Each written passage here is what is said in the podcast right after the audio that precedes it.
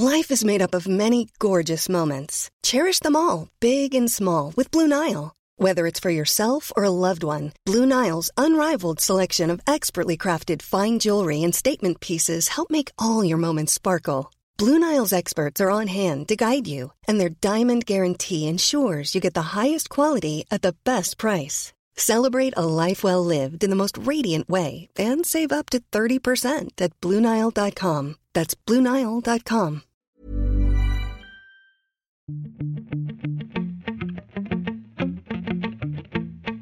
Salut, c'est Thomas Rozek. La semaine dernière, j'ai comme plein de gens vu ressurgir dans l'actu un nom que je pensais enfoui dans l'internet du passé.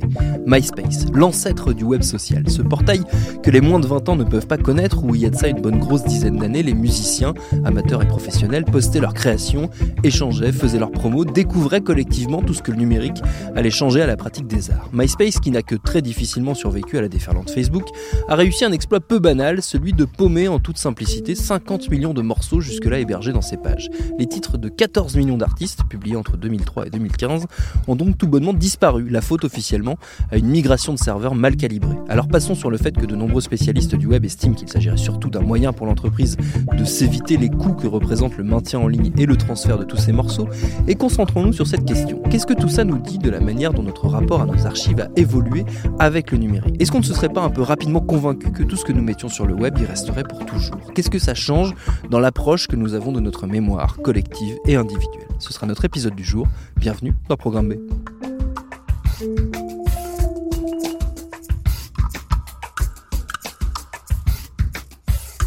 Il se trouve que par un hasard digne d'un film français, je m'étais aperçu tout récemment qu'il y avait un petit souci avec MySpace. Il faut savoir que dans un passé pas si lointain, j'ai moi-même eu non pas un, mais des profils MySpace, puisque j'ai longtemps fait de la musique. Il y a une dizaine de jours, sans doute du fait d'un petit accès de nostalgie, somme toute assez banal chez tout trentenaire qui se respecte, je me suis dit, tiens, allons vite faire et écouter les vieux titres de Silence Radio qui traînent sur le net. Silence Radio, c'était mon groupe à Brest. Et là, impossible d'en écouter une seule seconde. Les titres apparaissaient bien sur la page, mais ils ne se lançaient pas. J'ai mis ça sur le compte d'un bug temporaire, ignorant pour le coup la disparition des 50 millions de morceaux dont je parlais en intro. J'ai fouillé mes disques durs pour retrouver ces archives vieilles de plus de 10 ans, précisément la toute dernière séance d'enregistrement du groupe en 2006, mais sans succès, rien chez moi. Peut-être que mes anciens camarades de Silence Radio ont été plus malins, par exemple Antoine, le chanteur et guitariste, toujours musicien sous le pseudo de Monolith Noir.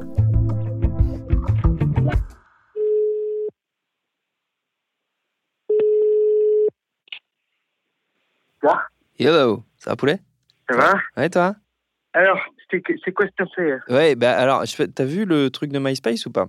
Cette histoire qu'ils ont, ils ont, Oui. per- ils ont perdu euh, 50 millions de. Ils ont perdu nos données. Ils ont perdu nos données, c'est ça. Et Ouais. euh, moi, je me demandais, est-ce que t'as as gardé toi des archives de Silence Radio, des trucs euh? J'ai pas d'archives de silence radio euh, parce que je, je comptais vraiment sur toi pour tout garder en fait. Putain, c'est craignos. tu pensais que j'étais un peu la mémoire de ce groupe, quoi. T'es un peu la mémoire de ce groupe. Je sais même que t'as des émissions de radio de, de l'époque du lycée que Ouais. enregistrées sur cassette. C'est vrai, j'ai gardé ça aussi. Ouais, c'est vrai que Ouais. j'archive, moi, normalement, j'archive vachement de trucs, mais là, tu vois, j'avais fait un peu confiance à la technologie, donc j'ai pas gardé de. J'ai pas gardé les derniers morceaux de la dernière période qu'on avait mis sur MySpace. Et ouais, c'est bien le seul truc qu'on n'a pas gardé. Et, euh, et surtout, moi, je me suis, je m'étais déjà connecté plusieurs, plusieurs reprises euh, pour essayer de voir ce qu'il en était, mais en fait, il y avait l'interface avait tellement changé que c'était impossible de, de mettre la main sur quoi que ce soit. Ouais, de même de récupérer les, les titres. Ouais. Est-ce que toi, tu as quel rapport du coup avec euh, ces questions-là en tant que musicien? Ça te fait flipper de, de te dire que potentiellement tu peux perdre euh, ton boulot euh, ou tes archives un peu d'un seul coup de souris? Donc avec le temps, avec le temps, j'ai avec une certaine certaine discipline de l'archivage quand même avec les disques durs.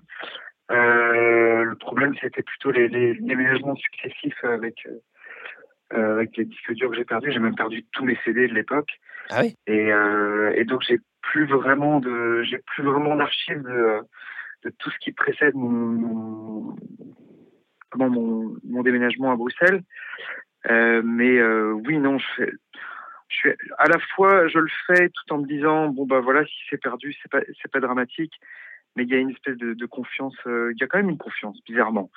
Mais je sais qu'elle n'est pas fondée du tout cette confiance. Et moi, je, me- posais une question beaucoup plus, euh, on va dire, euh, à la fois technique et, artistique. comme toi, tu composes des chansons depuis, bah, en gros, qu'on a, je sais pas, 13-15 ans, 13-14 ans, depuis qu'en gros, qu'on était, depuis le, temps où on était au lycée à peu près. je me demande de quelle manière le, fait, parce qu'on a, on a vu arriver justement tous les outils numériques et tout pour archiver nos, nos trucs, je me demandais de quelle manière ça jouait sur ta mémoire en tant que musicien. C'est genre si, si, si tu trouves que ça a modifié ta manière de te souvenir de ce que toi-même t'as composé. Je sais pas si tu vois ce que je veux dire. Euh, ben disons que euh, en fait l'archivage, euh, l'archivage, enfin je veux dire le, fait de partager sa musique sur Internet allait vraiment de pair avec finalement l'écho qu'on pouvait en, qu'on pouvait en trouver. J'ai eu une tendance finalement, j'ai l'impression que les choses sont, vraiment très fort accélérées. Donc il y a eu à partir du moment où il y avait MySpace, il y a eu une espèce comme ça de, de fuite en avant, je dirais, qui s'est dramatisée, qui s'est qui s'est un peu enclenché où où on savait qu'il fallait aller vite. du moins, on commençait à ressentir qu'il fallait, euh, qu'il fallait maintenir un espèce de flux tendu euh, de, de contenu qui fait que on se, on se retournait pas tant que ça. Euh, se retournait pas tant que ça sur. en tout cas, moi, je me suis pas tant que ça retourné sur ce que j'ai fait ces dernières années. Et du coup, par exemple, tu, tu, tu tu as un peu oublié euh, ces morceaux enfin que tu avais, que avais toi-même composés et tout ça, tu serais plus capable forcément de les jouer ou tout ça. Tu as, délesté une partie de cette, as délaissé une partie de cette mémoire sur le web, on va dire, quelque part. Oui, euh, ben, j'irai pas aussi, euh, pas aussi fort là-dessus quand même, mais vraiment c'est plus quelque chose de plus quelque chose d'humain quoi. Enfin, je dirais pas que c'est c'est quand même pas désincarné, tu vois. C'est comme je te dis, c'est vraiment le, la mémoire, pour moi, c'est la mémoire euh, du fait de la numérisation de la musique est vraiment associée à, à, cette recherche euh, d'un public, mais pas forcément, pas forcément le contenu lui-même. Bon, échec côté Antoine, finalement miracle malgré tout de la technologie moderne. En fouillant dans mes archives de messages, je suis retombé sur des échanges de fichiers de l'époque. J'ai quand même pu récupérer un petit MP3 de ces sessions perdues.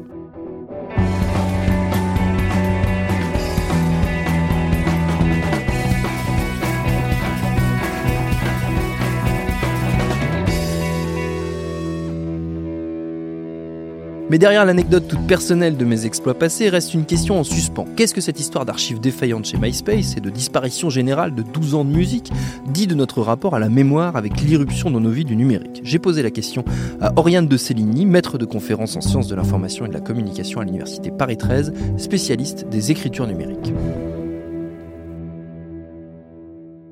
Le numérique inaugure de toute façon un rapport euh, assez euh, inédit euh, à la mémoire, avec qui est parcouru de, paradoxes, de tensions. On a l'impression que tout est archivable et que tout le sera toujours, et en même temps beaucoup de de traces disparaissent, comme l'exemple de, de, MySpace.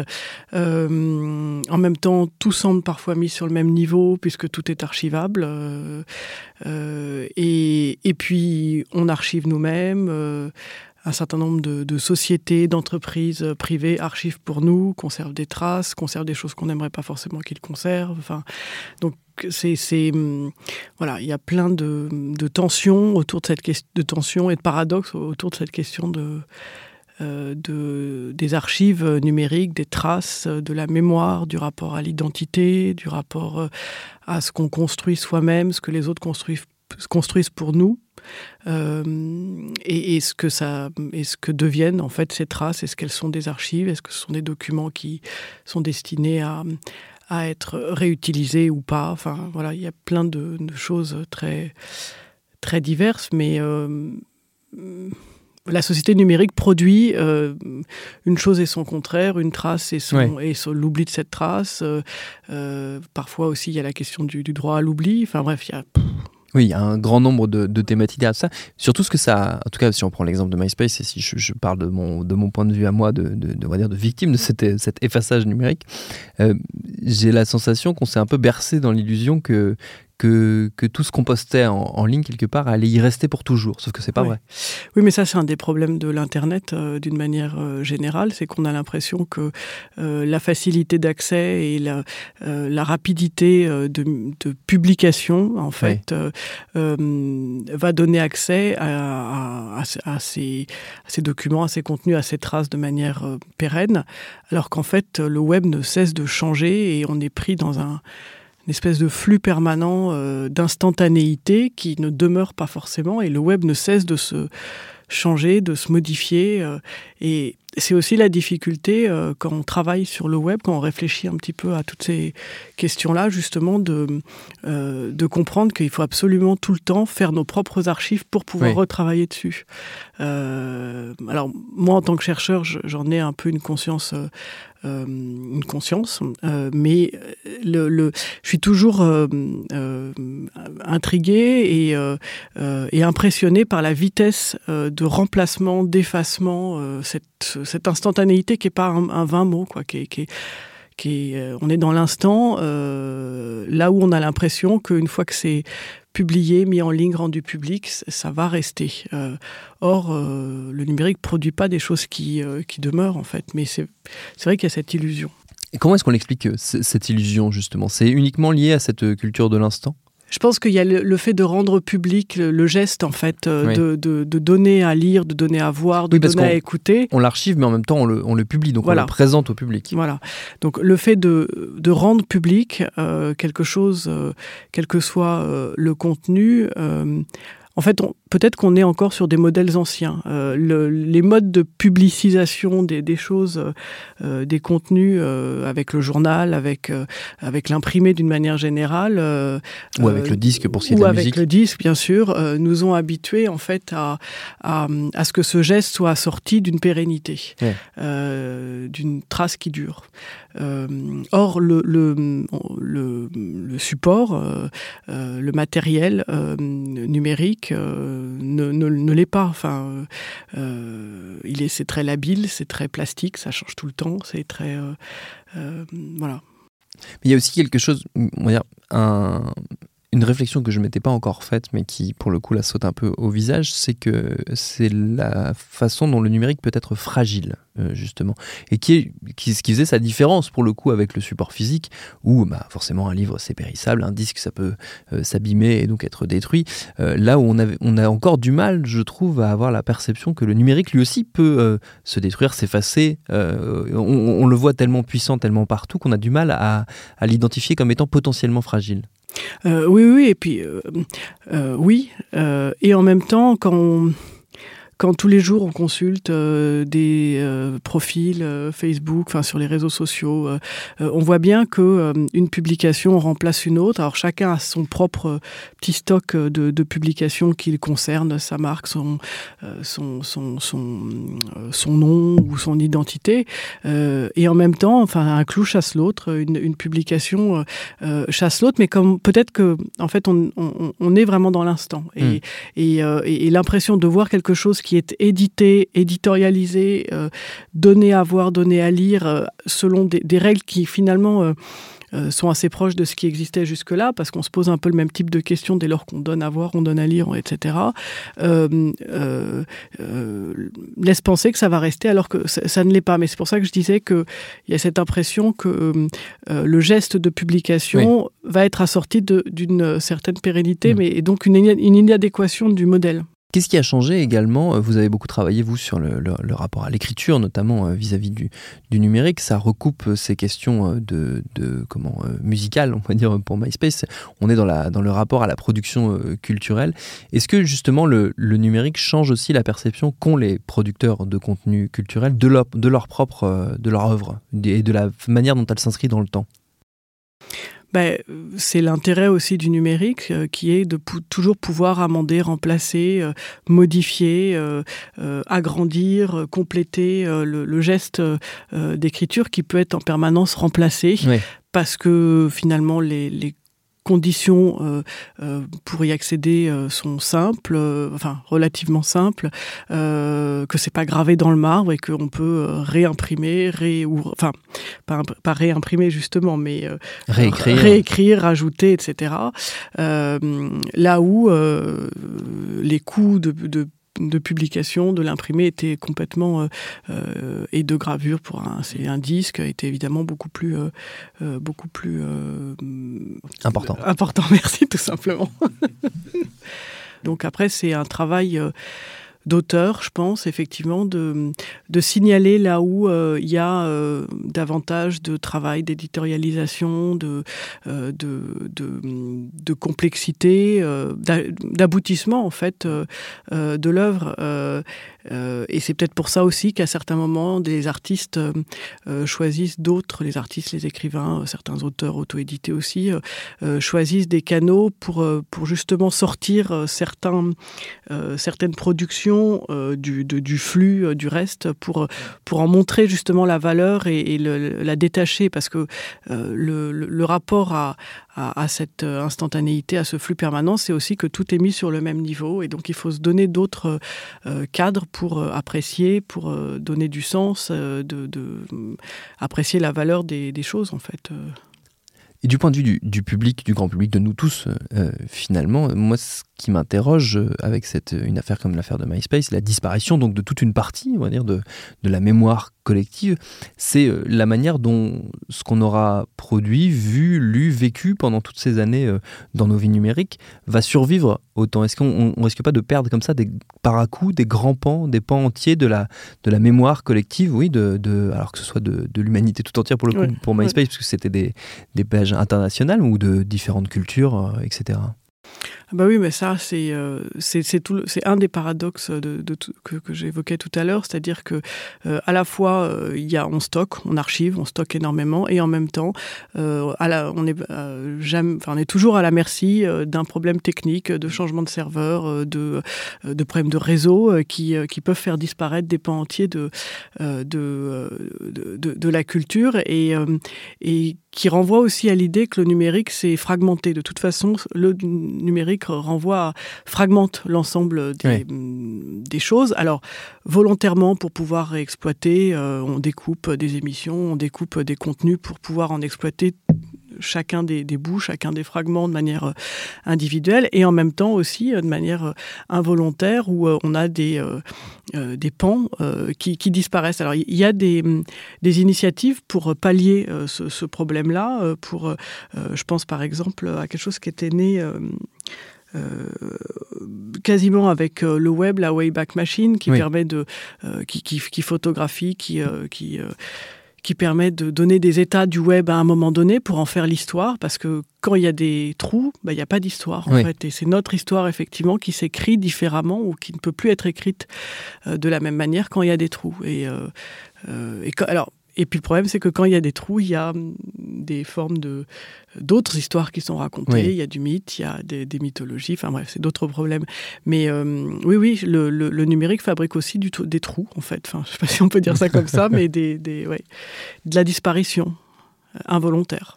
Euh, et c'est d'autant plus problématique que l'impression au quotidien n'est pas celle de, de la disparition, mais celle de... De l'accumulation, De l'accumulation, oui il y a aussi un, autre paradoxe derrière tout ça, c'est que cette, euh, cette accumulation, justement, elle repose, repose, vous le disiez tout à l'heure, sur euh, une industrie qui est fragmentée et qui surtout est une, est une industrie, c'est-à-dire qu'elle repose sur des acteurs économiques euh, privés qui peuvent, au gré de leurs besoins ou de leurs nécessités commerciales, décider de faire le tri dans les données, d'en jeter une partie et donc d'abandonner une partie de l'histoire. Et pour l'instant, les, on va dire les pouvoirs publics, ou en tout cas ceux qui devraient être un peu en charge de protéger euh, cette histoire, euh, n'ont pas la main, tout simplement, sur ce, sur ce qui est en train de se produire. Oui, ah bah oui, oui, tout à fait.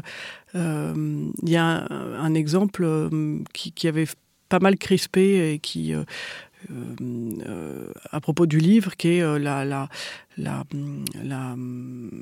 débat entre, enfin, ou la, tension entre Google Livre d'un côté et puis l'initiative de, de, la BNF avec Gallica, Google Livre numérisant à tout va un certain nombre de choses, Gallica essayant de le faire autrement et mieux, mais avec beaucoup moins de moyens. Enfin, bon, et oui, oui, tout à fait. c'est c'est le problème de cet archivage qui est fait rapidement et de manière industrielle, mais en fonction d'objectifs qui peuvent être liés à des questions économiques, à du marketing, à, la, volonté d'établir des profils de consommateurs et, qui, et, qui fait fi de toute autre considération, je sais pas, anthropologique, historique.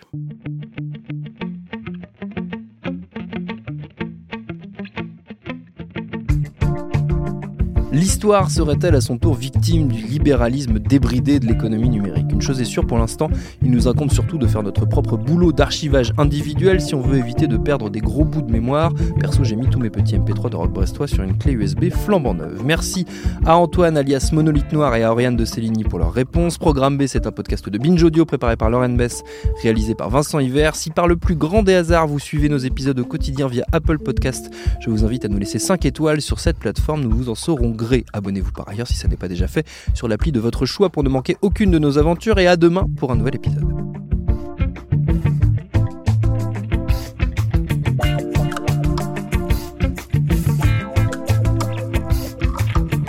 Binge. Salut, je m'appelle Camille Test, je suis journaliste et prof de yoga et j'anime Encore Heureux, un podcast sur la santé mentale. Deux fois par mois, on se pose des questions très simples, du genre comment on fait pour avoir un rapport apaisé à la nourriture, peut-on vraiment travailler et être heureux, ou encore pourquoi se réconcilier avec le sport. Avec mon équipe d'expertes et d'experts, on repose les bases, on décrypte les problèmes, on les replace dans un contexte global et surtout, on trouve des solutions. Car même si le monde va mal, on a le droit de vouloir être encore heureux.